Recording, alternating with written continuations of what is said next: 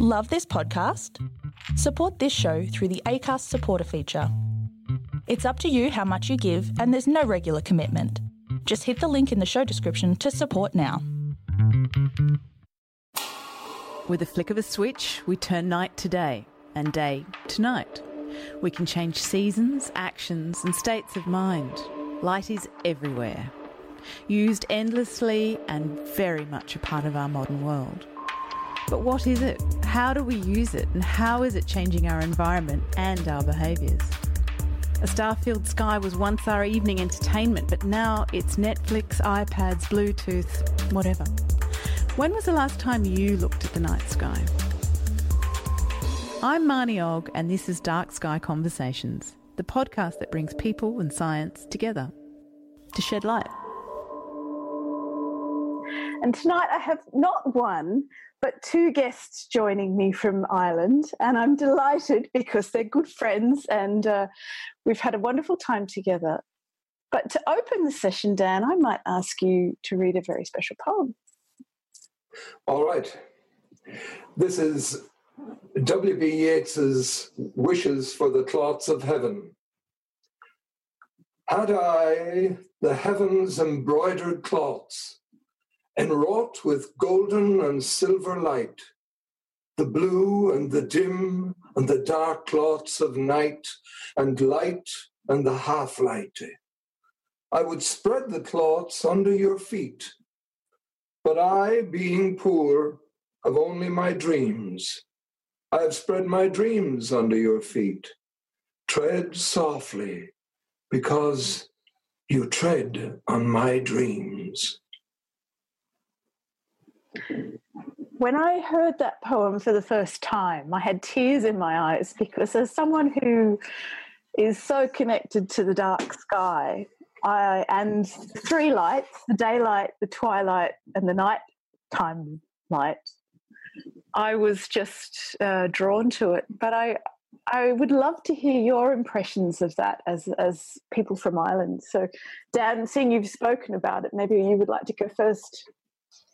Well, the effect of hearing that poem out under a starlit winter or autumn night is sometimes overpowering. Uh, and just recently, we had the good fortune of having a group of people under the night sky, and for just a minute or two, nobody spoke. And then one of our guests recited that poem, and we were awestruck. Mm. It just captures it beautifully, doesn't it? And yeah, and I think that that magical lyrical quality of of Ireland as well is really captured in that. Georgia, do you have any? Uh, you're not Irish, so maybe you could explain how you are there and how you got involved in all of this. Well, I guess I'd call myself a hybrid, Marnie. I'm 50 50. um, but, but that poem um, and the experience we had fairly recently that Dan referred to was totally impromptu, which is, I think, the really nice thing about it. The, the guest in question just uh, spontaneously recited it, um, which is nice because it's something we often include anyway um, on our experiences. And he just felt it so appropriate and, and mm. came up with it. It was lovely. And that's ironic because I didn't know that had happened. I just chose that poem when I, I knew I was going to talk to you. yeah. It, it, it's very relevant. Yeah. And as you say, that line, you know, the blue and the dim and the half light, it's, it's lovely. Mm. So, Georgia, tell me about how you're involved with the night sky. Um, I guess it's a long-ish story, so I'll try and shortcut it.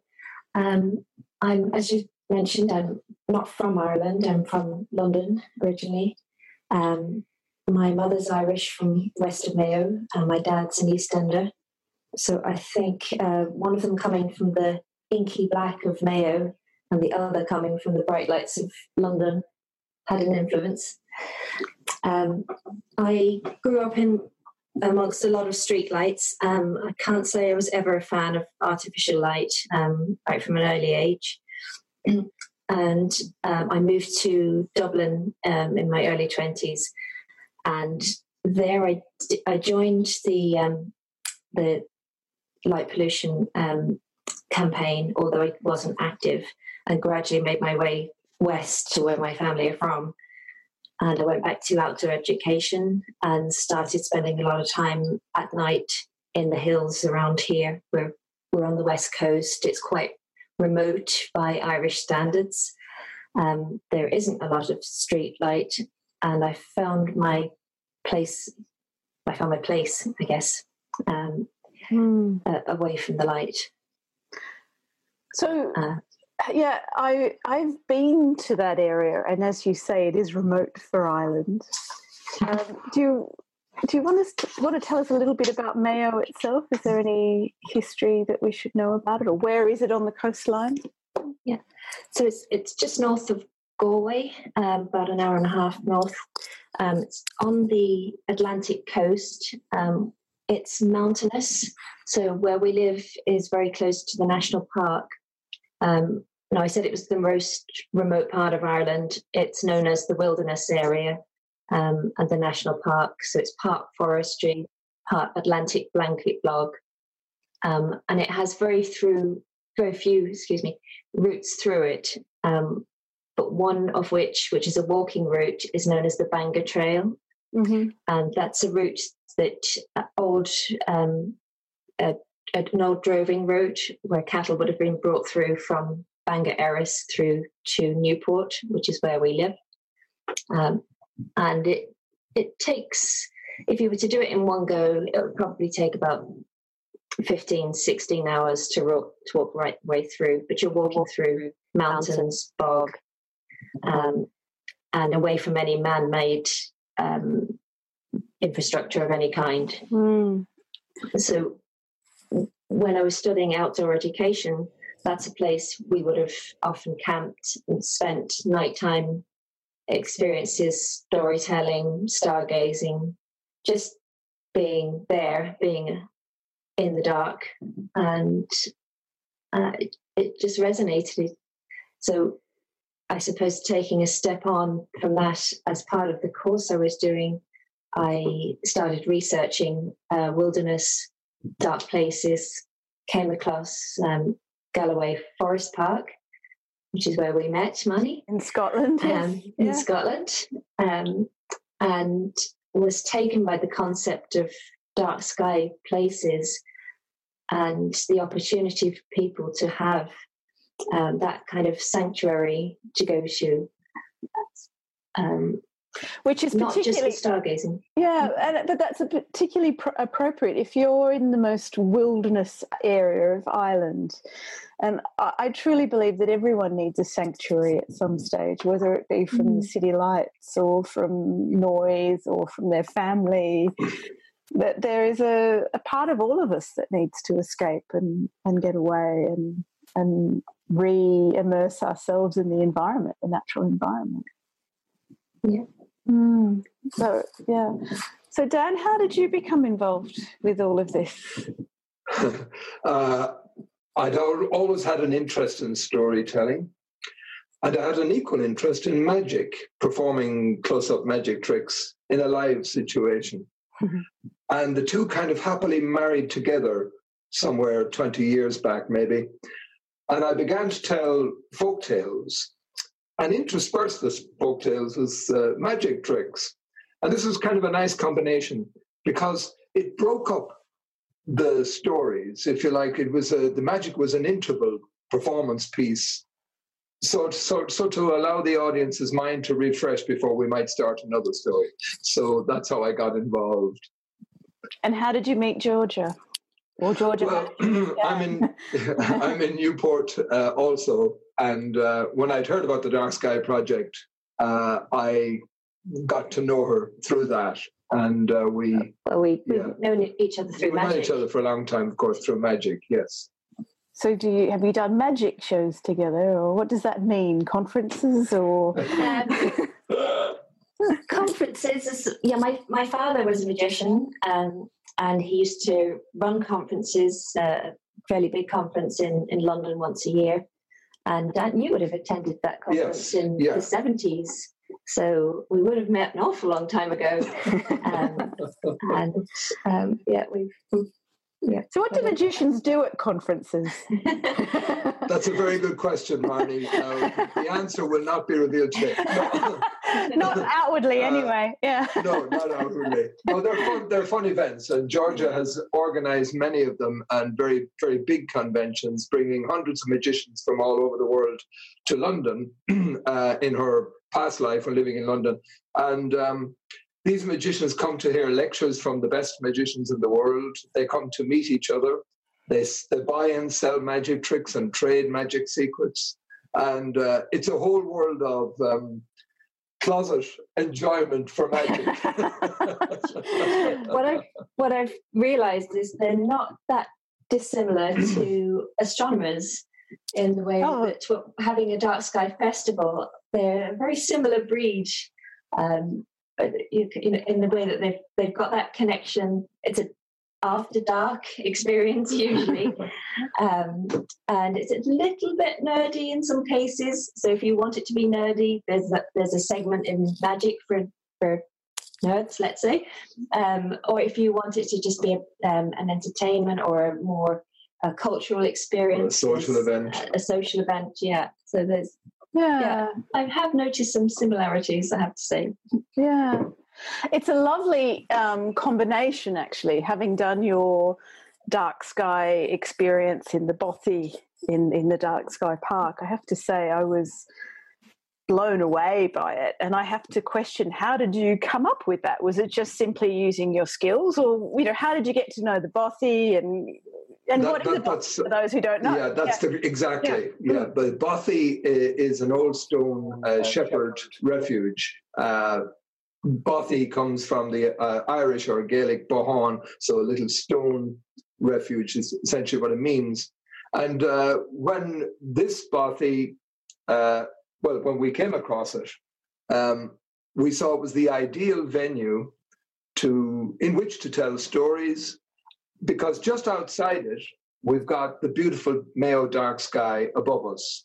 So you can get the combination of both stargazing and storytelling, one outdoors, one indoors. Mm. That'd be fair to say, Georgia, yeah. Yeah, and we, we try and light it in a way, as Dan referred to, candlelight, so it draws people in. It has that um, that welcome feeling, that uh, Danish concept we were talking about um, a while ago uh, called Hygge. So we, we like people to feel at home there, even though they are quite remote. It has to be comforting. People have a sense of fear, as you know, when they when they go out of their comfort zone and into the dark.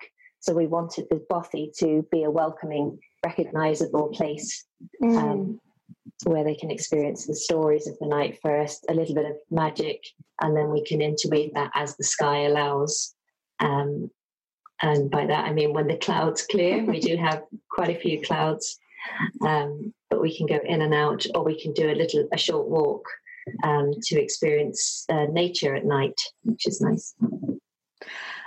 And it is that uh, having been there and driven through the, the park and finally getting you know driving driving and through the dark and then finally getting to this little warm shelter with this beautiful glowing amber light it is uh, it just as you say it just completely draws you in is that integral for the magic as well Yes, uh, that's a good, a good, really good question.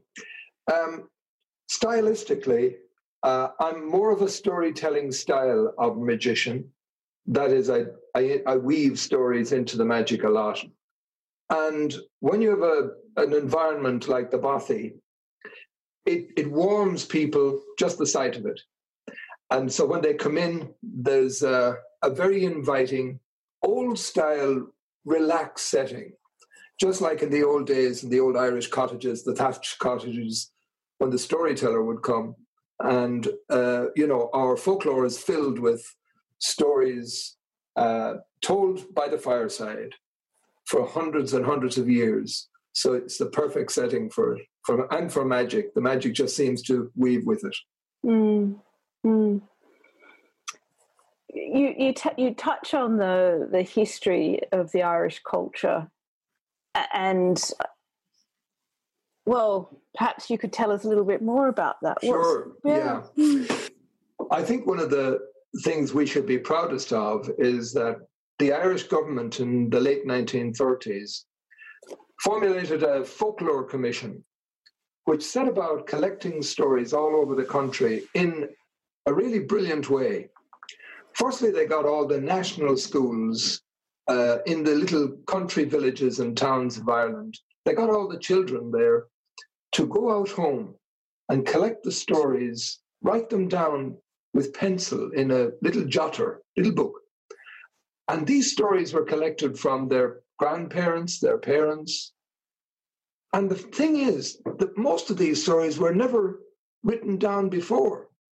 They were coming from that tradition of the storyteller holding a library of stories in their minds and passed on by mouth from generation to generation. But now, for the first time, they're being written down and preserved in the National Folklore Commission. So we're lucky that we have such a huge volume of stories to resort to. So uh, I like to tell local stories, for instance. So therefore, I can go to look for the stories that were collected in this area back in the 1930s. Fantastic. I, I, might actually ask you to, at the end of this, to actually finish on a, on your favourite short story. Uh, that might be a nice way to end this, so you yeah. can think about that. But uh, I have another suggestion, if I may. Might we have a little poem uh, that well, it was it was improvised and just created recently. Well, Georgia can tell you about it as we go along. It's it's a nice way to finish too. Okay, all right.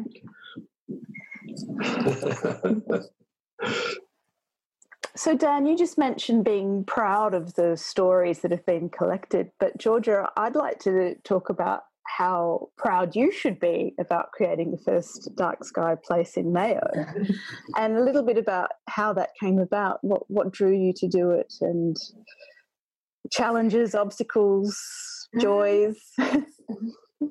yeah, um, a mixture of all, I'd say. Um, what drew me to do it um, it was practical originally. I had to to do a dissertation for part of my degree course in outdoor education. Um, and it just seemed so relevant because I was spending a lot of time out at night in the mountains, um, partly for navigation, partly for just experience and education. So, when you're navigating, um, are you doing that by the stars or just landmarks? Um, or a little bit. I mean, we we do we we teach navigation now, and it's yeah, it's, it, it is actually always something we try and bring in. So we try and because um, traditionally to teach people navigation at night, they will be very focused on a compass, they'll be very focused on the map and the head torch.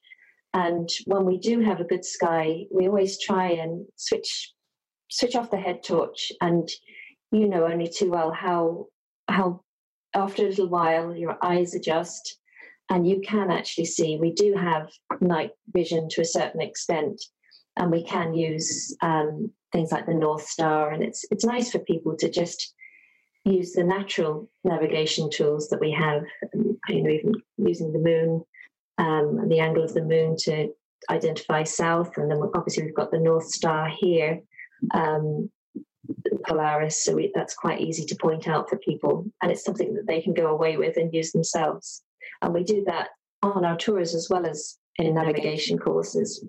So when you talk about tours, is this with Terra Firma? This is with Terra Firma, yes. Which is so your company? It is.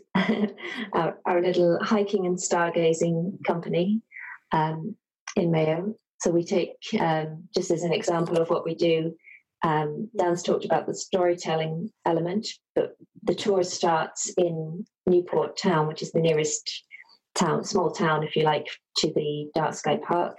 We pick people up on the Starlight Express, our little bus, um, and we bring them to a local heritage um, place, which is a 15th century abbey, and that's where the experience starts. So just to gradually bring people into a dark place, heritage place, um, a place where we can offer the opportunity for perhaps poetry. And we often introduce the Yeats poem, um, he wishes for the cloths of heaven.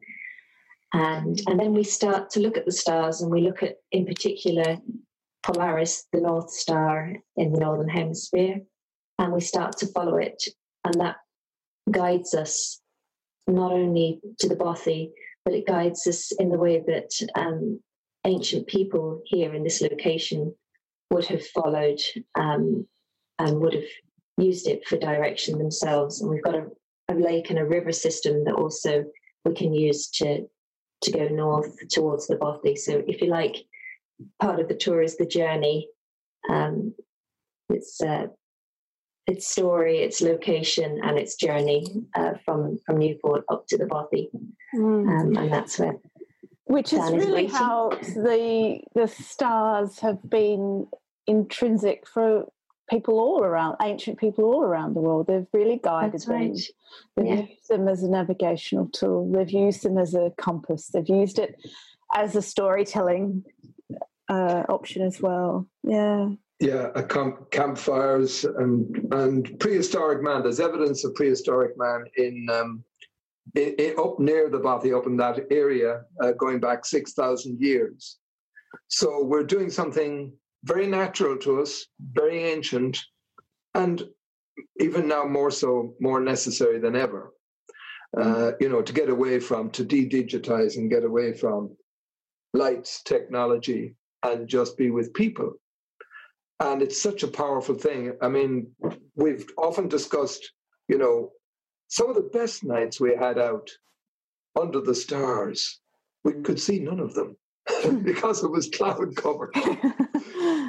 They were still there. You just couldn't see them. Yeah, you just still there. That's right. Yeah, yeah. yeah. So, but uh, but it brought out the best in people. Uh, first of all, silence. Uh, people adjusting to the the darkness. For many people, this is a revelation. How much you can see uh, with just your native vision, and then we talked about all aspects of culture. You know, I'm talking about dark night culture you know. Uh, and there's folklore, of course, of the animals of the night. Uh, for example, the badger. Now, the badger is known in Irish as the Broch She or the demon badger. Ooh. And the, the demon badger actually was a good demon. Back in Irish folklore, he was believed by the farmers to watch over their haymaking. So when the farmer would have his haystacks made, and of course, you know you have to get the hay in before the rain comes, because uh, otherwise you can destroy it. So if the rain was coming, the badger might sneak out at night time and save all the hay for the farmer. Take it in, stack it. that was nice of it. Very nice indeed. Oh, if only. Yeah. Uh, yeah so that darkness sky culture is not just about the stars, but of course the stars are the stars of our tour. You know. Yeah, I mean? but but it is, it is interesting because when I talk to people about setting up dark sky places, often their first fear is, oh well, we don't know anything about the stars. We don't have you know we don't have a telescope. We don't know the constellations. Uh, we haven't studied astronomy.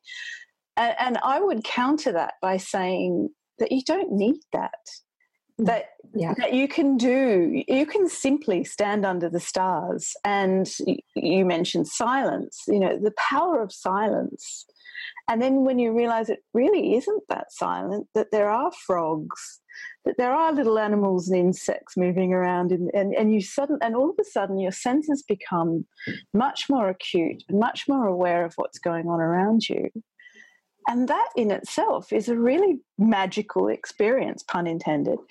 That's right. Mm. And that's also where you get people to interact more, especially strangers on a on a tour they haven't met before.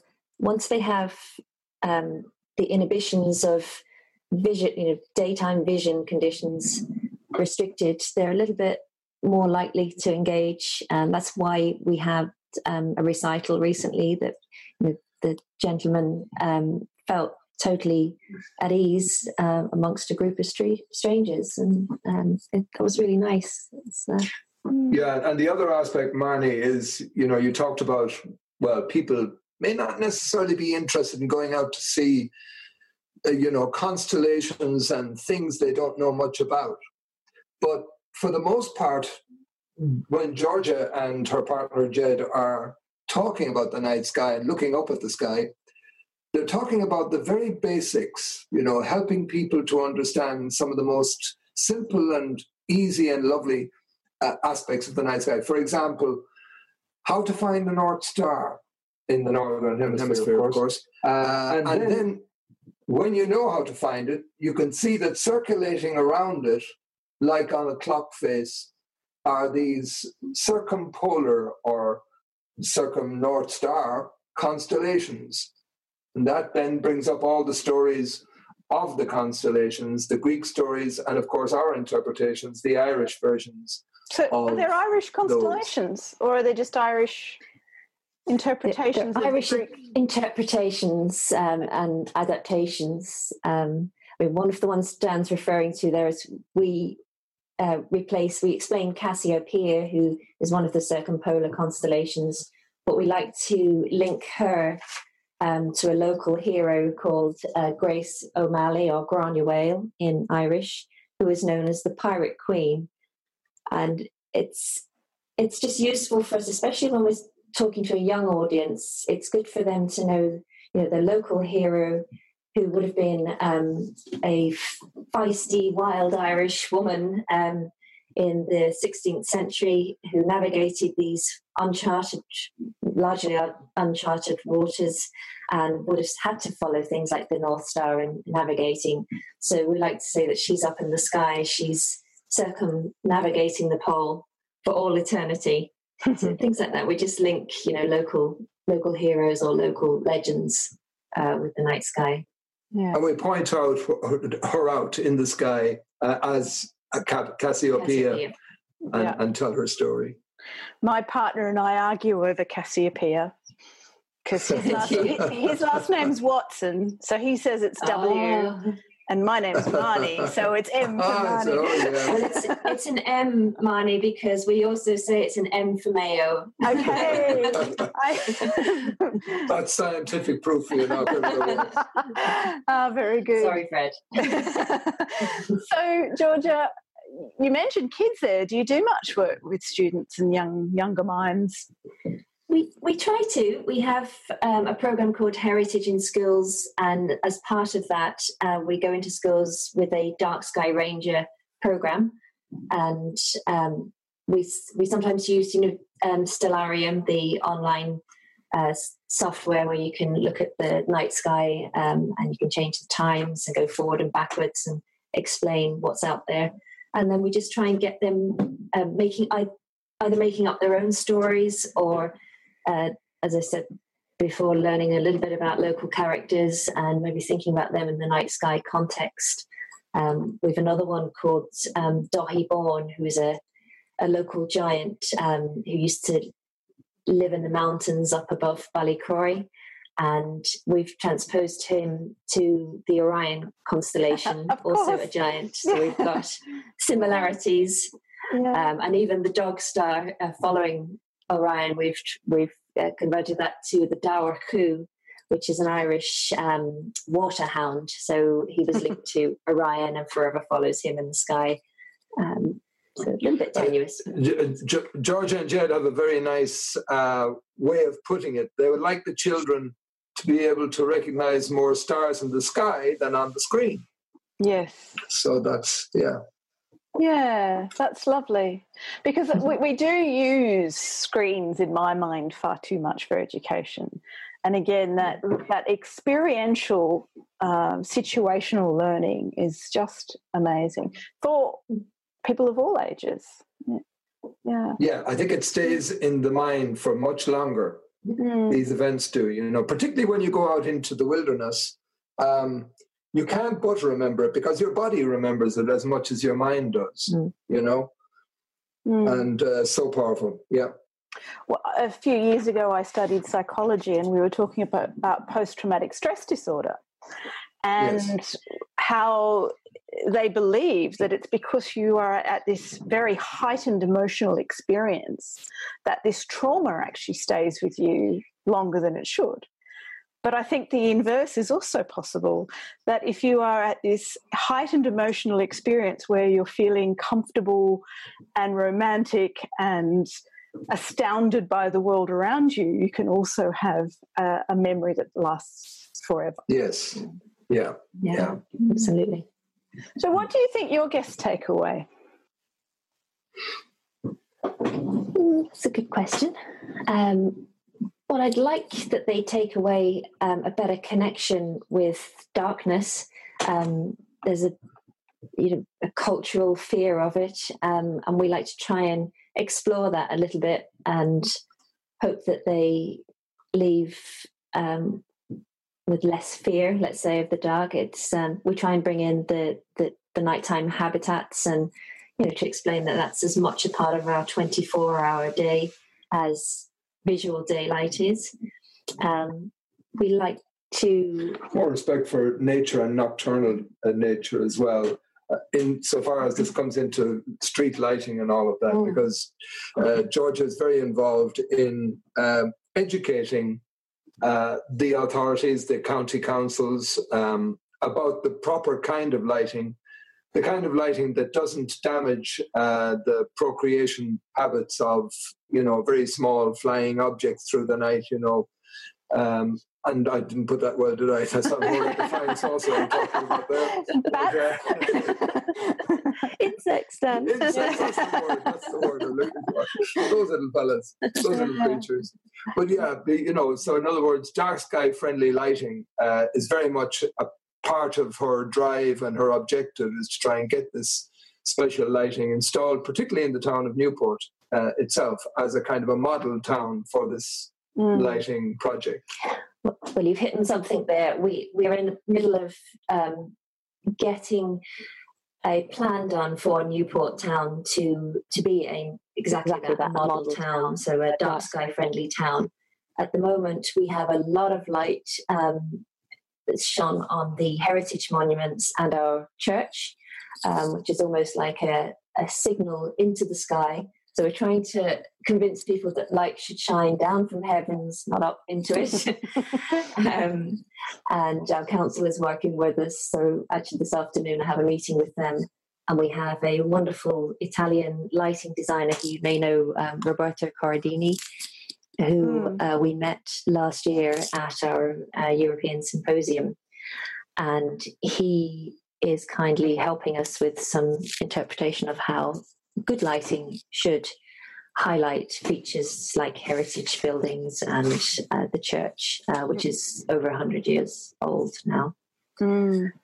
Well, so, good luck. So let us know how it goes. And, and, and it seems, and, and I was going to say little actions. This is not little by any means. You know, first of all, you've got to win the hearts and minds of the people, and then you've got to win mm. the, the the the authority of the council, and then you've actually got to find people that are willing to get involved and make it happen. And this is this is big changes really we, as you say we've got a, a, an understanding that light means safety and light means you know betterment for humankind and we we're slowly undoing those those uh, those points yeah it's, it's, it's definitely starting to change. I feel i feel there is momentum gathering um, the right way for us.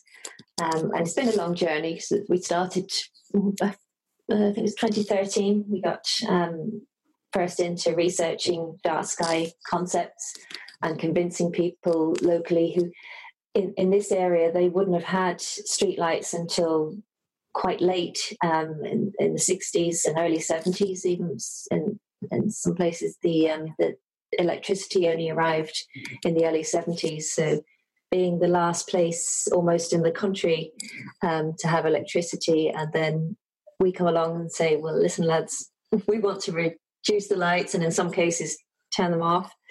um, you know, it's it's a leap.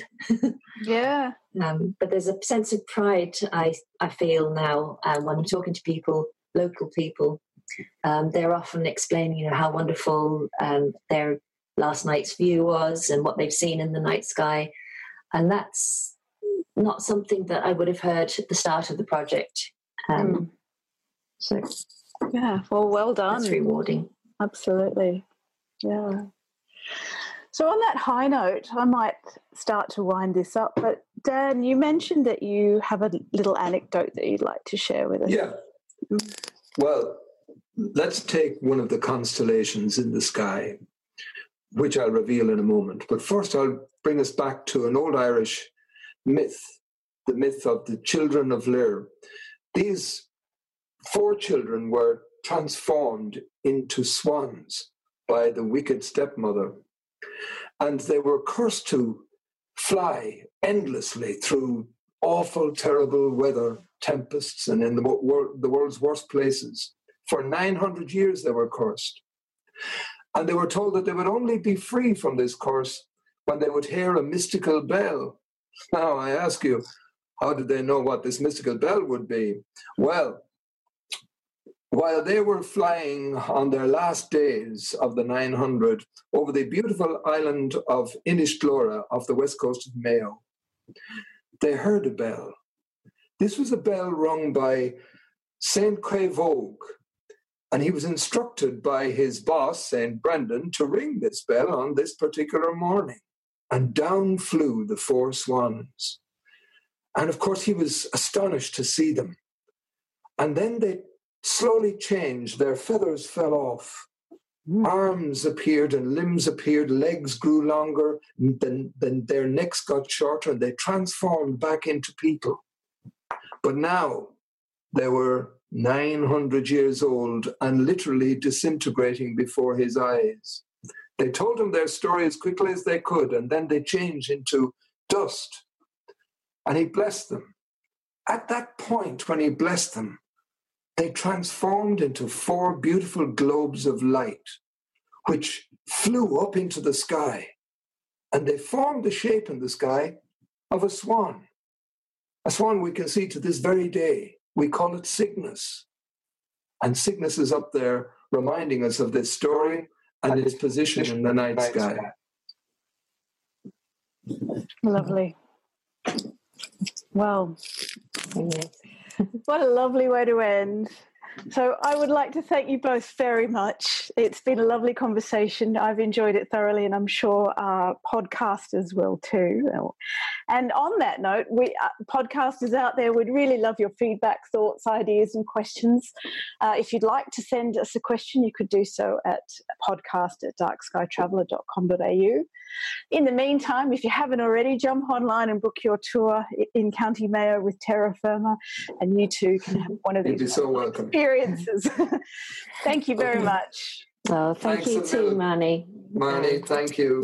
Hope to see you back here again one day. thank you.